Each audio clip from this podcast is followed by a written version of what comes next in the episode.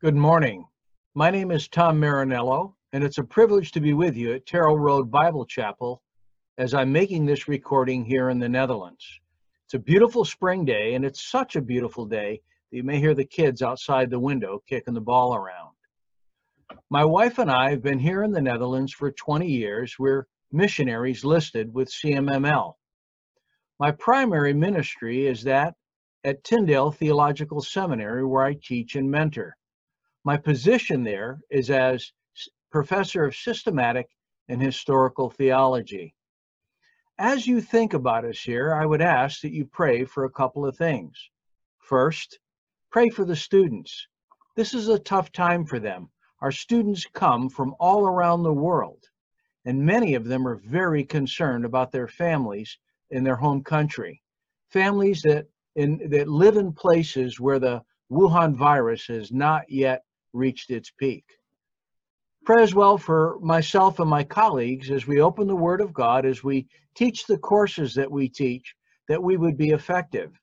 We're using not video, but live streaming over one of the video conferencing software and trying to keep touch with the students so we can finish out this school year. People ask often, "How are you doing, Tom? How are you and Patty doing?" Well, in typical preacher's alliterative fashion, first of all, we're healthy, and we thank the Lord for that. Uh, the virus has not visited our home, although it did uh, visit the woman next door, and she's still recovering. The second thing is that we are hopeful. As I said, it's been a beautiful spring here. We don't live very far from a nature area. Uh, the Netherlands mostly, or a lot of the Netherlands, at least where we live, is below sea level. And we're living at the bottom of a drained lake. Part of what they drained, they left wild, and so there's a nature preserve. And it's been a beautiful spring. We've got ducks and ducklings, geese and goslings, and we're waiting for the cygnets and the swans to uh, show up on the water outside. The flowers are all in bloom. The uh, tulip fields are in full color. So that gives us great hope that even in the midst of this virus, things are going on. Then the final thing is, like many of you, I'm sure, we're hairy. And so we're waiting for the day when we can go and get our hair cut and have some semblance of looking normal once again. But you know what? These are small things. God has been providing. We have food on the table. We have shelter. And so we thank the Lord for what He's given us. Now, it's been about two years since the last time I was at Terrell Road. So I'm trying to imagine those that I'm speaking to rather than just this camera that I'm staring at. And I hope, as the Lord allows, to perhaps see you again in person as we open up the Word of God together. Now, one of the things that's happening right now is that I think all of us are wondering what comes after the Wuhan virus lockdown ends. What's the next step? We wonder if the world will ever be as we left it weeks ago. Now, perhaps we wonder, what will work be like? Will it be the same? Will we be commuting back and forth? Will we go more to a teleconferencing setup? As we talk about work, some of us may be wondering, will I have a job at all? What will be the nature of the economy? Will my job be necessary? What does that future hold? And so we pray, and we pray about this future. Perhaps some of us are wondering about our personal relationships uh, when the lockdown ends. You know, how is it with our close friends and family? People we've not been able to see, people we've not been able to spend time with. Um, grandparents have not got to hold their children and their grandchildren, and grandchildren and children have not been able to hold uh, their grandparents. And so there's been a disruption of the relationship. Maybe a close friend that we spent a lot of time with. Will it be the same when the lockdown ends? And so we wonder, but we also pray. Perhaps we even wonder about our local church, and I trust we are thinking about our local church. What will it be like when the lockdown ends? Will people come back? Will more people come back, perhaps because of a spiritual sensitivity now that they've been in a time of crisis? What will be the future of our assembly going forward? Um, what will it look like? Uh, what will we do? And so we pray. But with all that has happened and is happening, what is it we should be praying about? Now, certainly prayer for the local church or asking God's hand of mercy on his people in a particular location is crucial to the ministry of the local church. The gathered believers cannot hope to effectively serve God and represent him to the world without divine enablement. Christians cannot hope to comprehend and apply the mysteries of God without his wisdom. We look to him. We depend upon him. Without God's hand of empowerment, the local church neither accomplishes her purposes or honors the Lord. Now, the local church in its health was very much at the center of the attention of the writers of the New Testament. Concern for the local manifestation of the body of Christ occupied particularly the writings of the Apostle Paul, a man through whom the gospel and the outworking of the gospel was displayed throughout much of the empire of his day. Now, what concerns did the Spirit of God address through Paul's writings regarding the local church, and where might we find these concerns expressed? Now, while Paul dealt continually with the founding, shaping, and continuance of many local churches, in one book in particular of the New Testament, we find both the overview for the universal church of God as well as direction to one of its local manifestations. That book was the letter of Paul to the church at Ephesus, the book of Ephesians. So in the passage that we're going to examine today, Paul, we're going to find as Paul is praying and considering the needs of this church, he prays three requests for the church at Ephesus. And Paul's prayer for the church at Ephesus is as pertinent now as it was then. The three items that we're going to look at are as needful today as they were when Paul penned those words many centuries ago. What is it that he prayed? What could we see as an organizing thought for our time this morning? We're going to see that the local church needs divine power and divine wisdom in order to experience divine fullness. What we're saying is the local church needs God's enablement and his insight in order to be fulfilled, excuse me, in order to be filled with God's completeness.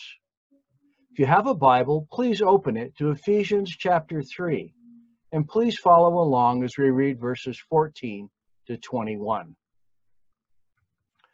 For this reason, I bow my knees before the Father, from whom every family in heaven and on earth is named, that according to the riches of his glory, he may grant you to be strengthened with power through his Spirit in your inner being, so that Christ may dwell in your hearts through faith, that you, being rooted and grounded in love, may have strength to comprehend with all the saints what is the breadth and length and height and depth, and to know the love of Christ that surpasses knowledge, that you may be filled with all the fullness of God. Now to him who is able to do far more abundantly than all we ask or think, according to the power at work within us, to him be glory in the church and in Christ Jesus throughout all generations, forever and ever. Amen. As we begin to go through our passage then this morning, we'll see in verses fourteen to the first part of seventeen, our first point is that the local church needs divine power. Now, where is it that this divine power comes from? How is it that we get this divine power? And what is the purpose of this divine power? We see, first of all, in verses fourteen to sixteen, that the source of this divine power is God the Father. Now, as Paul lays out God the Father as the source of divine power, he's building on an idea that that God the Father is not only the source of divine power, but because of his power, it's a recognition that God the Father's power underlies all of our relationships. If we were to go back a chapter or two in the book of Ephesians, and we were to look at Ephesians eleven and uh, two eleven, sorry, and verses following, we would find this. Let's start in verse eleven and read eleven and twelve. Remember that at one time you Gentiles in the flesh, called the uncircumcision, by what is called circumcision, which is made in the flesh by hands, remember that you were at that time separated from Christ, alienated from the commonwealth of Israel, and strangers to the covenants of promise, having no hope and without God in the world.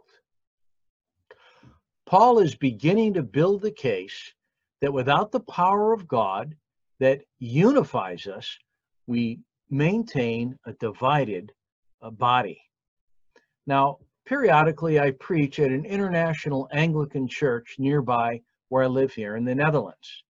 Now, they don't have a Jew-Gentile split that Paul is describing in the book of Ephesians, but they do have a local church which, if you will, is from every tribe and every nation, and it's kind of like a foretaste of people around the throne of God that we're going to see when we get to heaven in Revelation chapter five and verse nine. You see, if you walk into this local church, and if you look at the people that are there, they have people from just about, uh, I don't know, ten, eleven different nations, and from every part of the body of Christ. They have Baptists, they have some Brethren, they have an evangelical free, they have Lutherans, and occasionally they even have one or two Anglicans. That's kind of an inside joke, but it's true. There are almost no Anglicans at this Anglican church.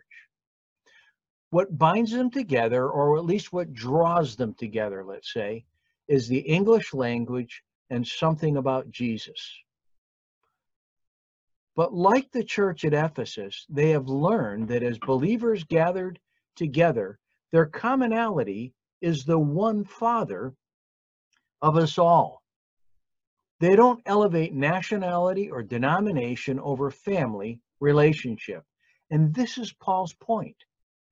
If we were to go again to Ephesians chapter two and look at verse eighteen, we'd find this. For through him, we both have access in one Spirit to the Father. So that you are no longer strangers and aliens, but you are fellow citizens with the saints and members of the household of God, built on the foundation of the apostles and prophets, Christ Jesus himself being the cornerstone.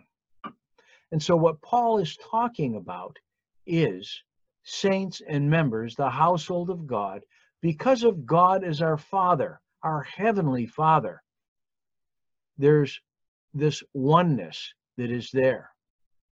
But Paul continues in our passage, verse sixteen of uh, Ephesians chapter three, with a clear statement of the unlimited nature of God's power. It says in verse sixteen, according to the riches of his glory.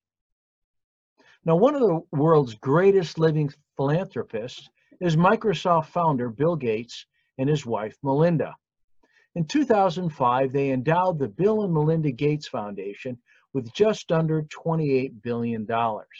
And in the ensuing years, he and his wife have given from their riches. As a matter of fact, if you're following the news right now, the Bill and Melinda Gates Foundation is underwriting projects to try to develop a vaccine for the virus that is sweeping the world right now.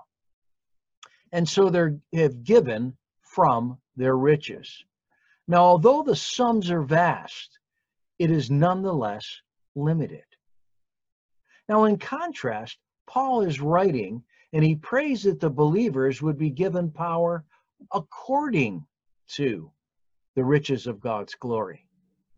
Now, if you were a Jewish listener, when this letter is first read at the church of Ephesus, you'd have caught your breath, because you hear the statement, according to the riches of his glory.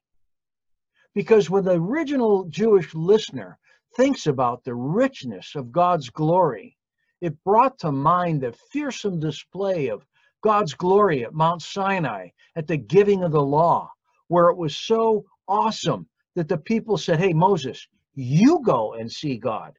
This is too terrifying to us. We don't want to be any part of it. You go and then come back to us."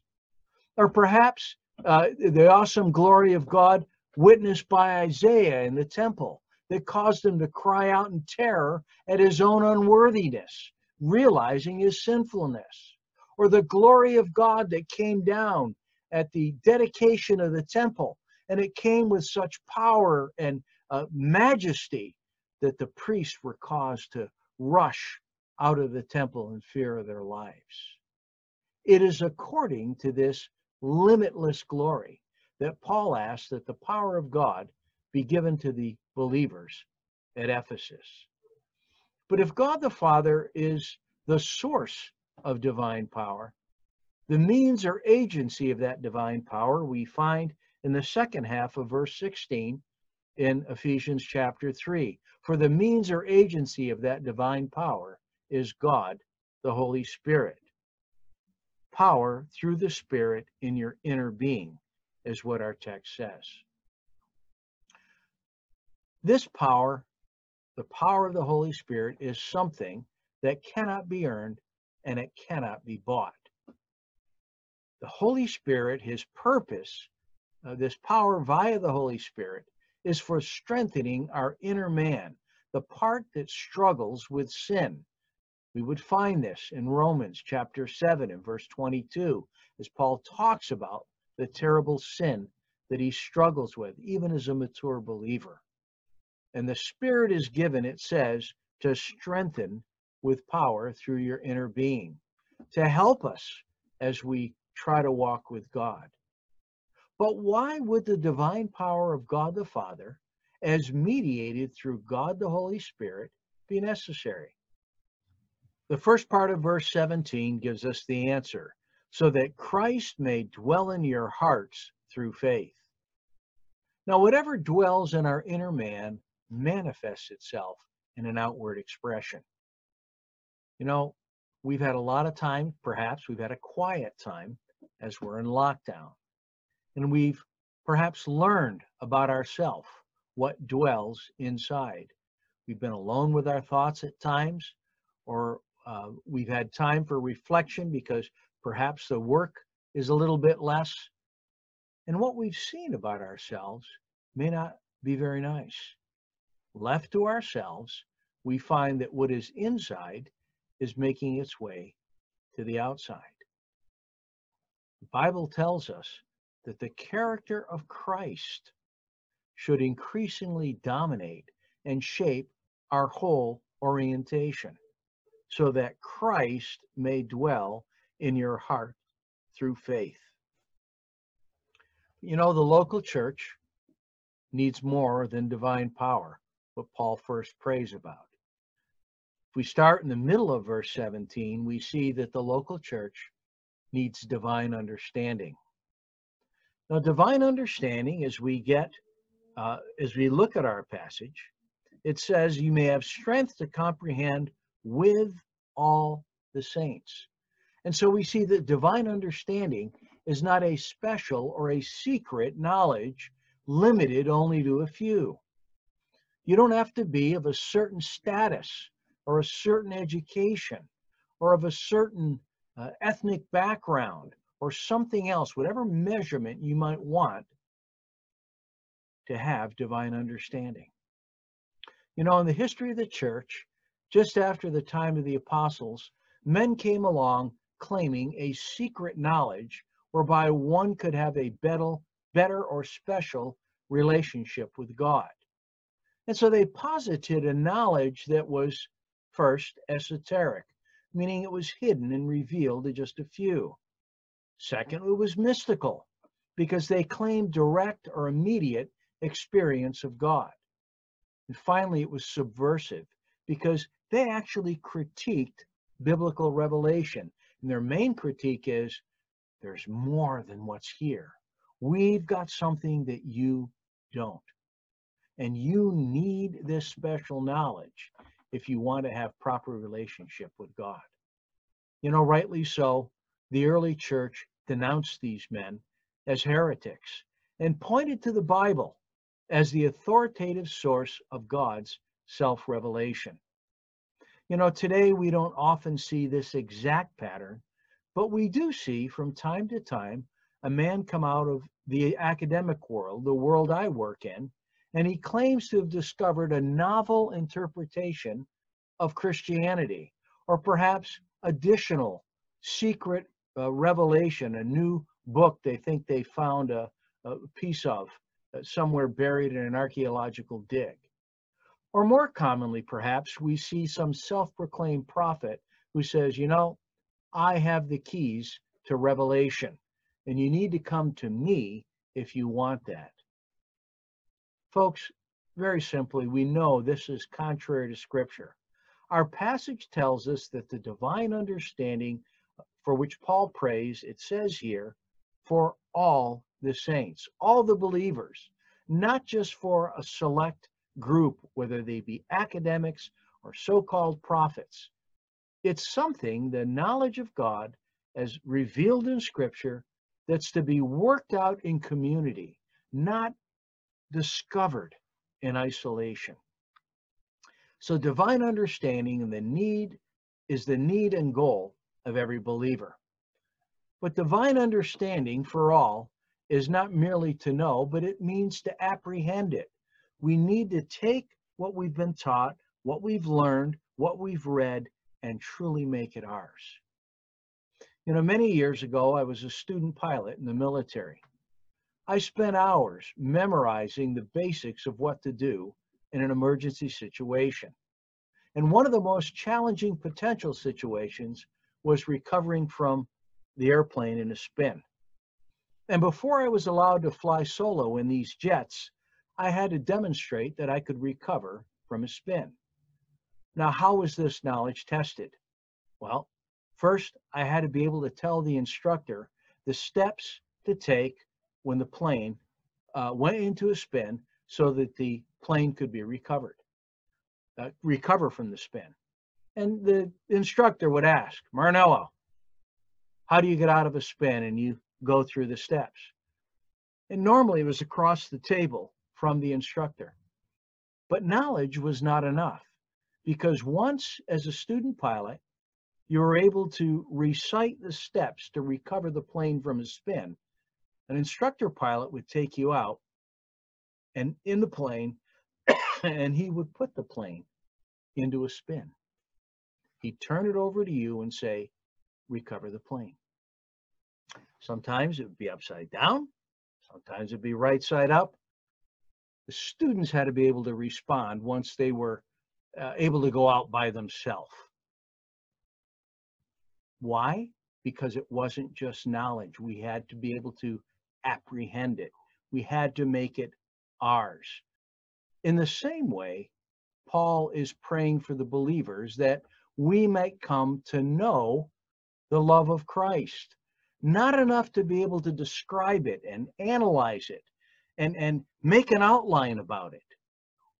But we must be familiar to the point of seeing its outworking in our life, that we be rooted and grounded in love.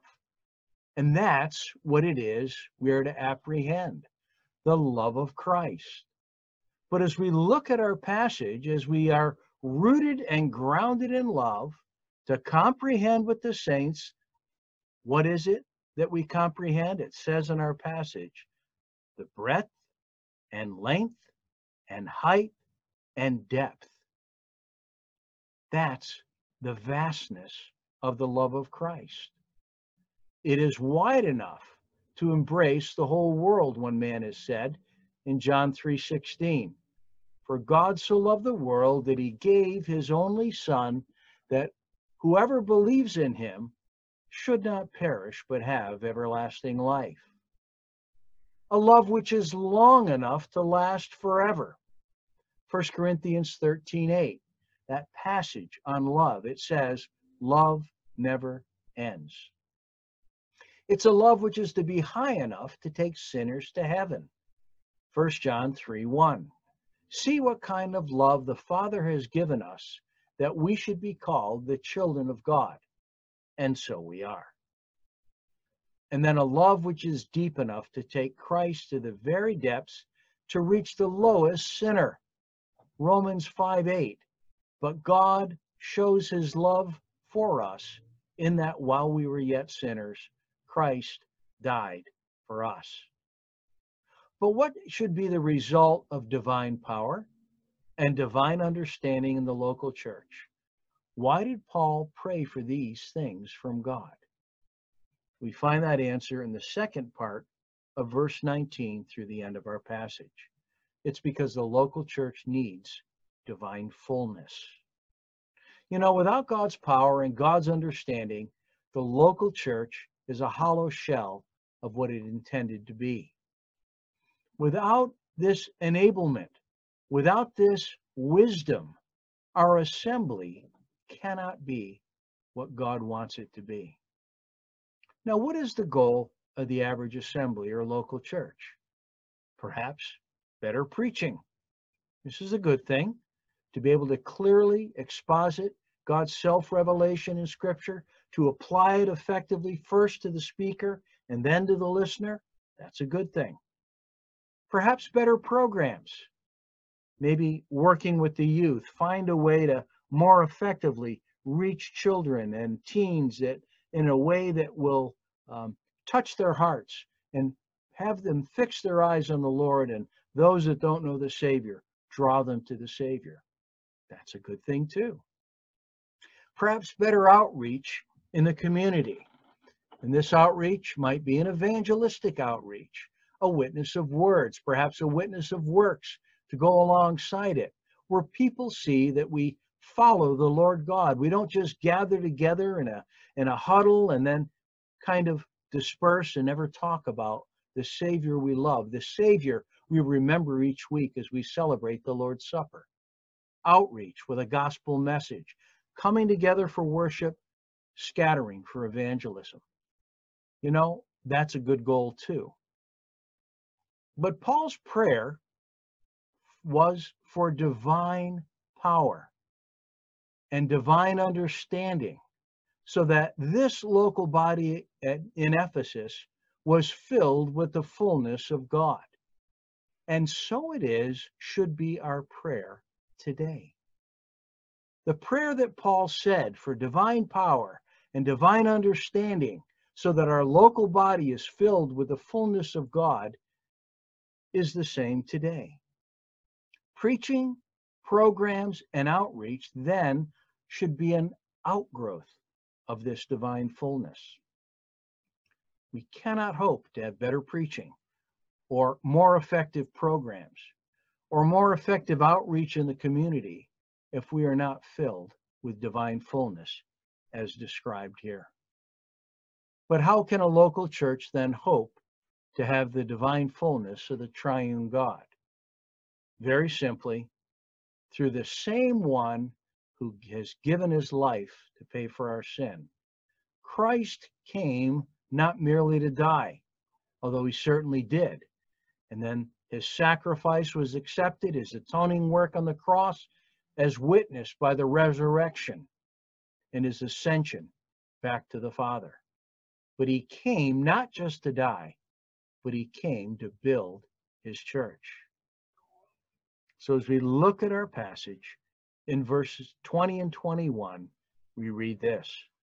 Now to him who is able to do far more abundantly than all we ask or think, according to the power at work within us, to him be glory in the church and in Christ Jesus throughout all generations, forever and ever. Amen. So what is it that God wants for the local church? What is it that the apostle prayed for and that we should be praying for, whether we're in lockdown or whether we come out of doc- lockdown? We should be praying that our local church is given divine power and divine wisdom in order that we might experience divine fullness. And with the Scripture, we can be sure that this is possible And like the apostle, we can give glory to God.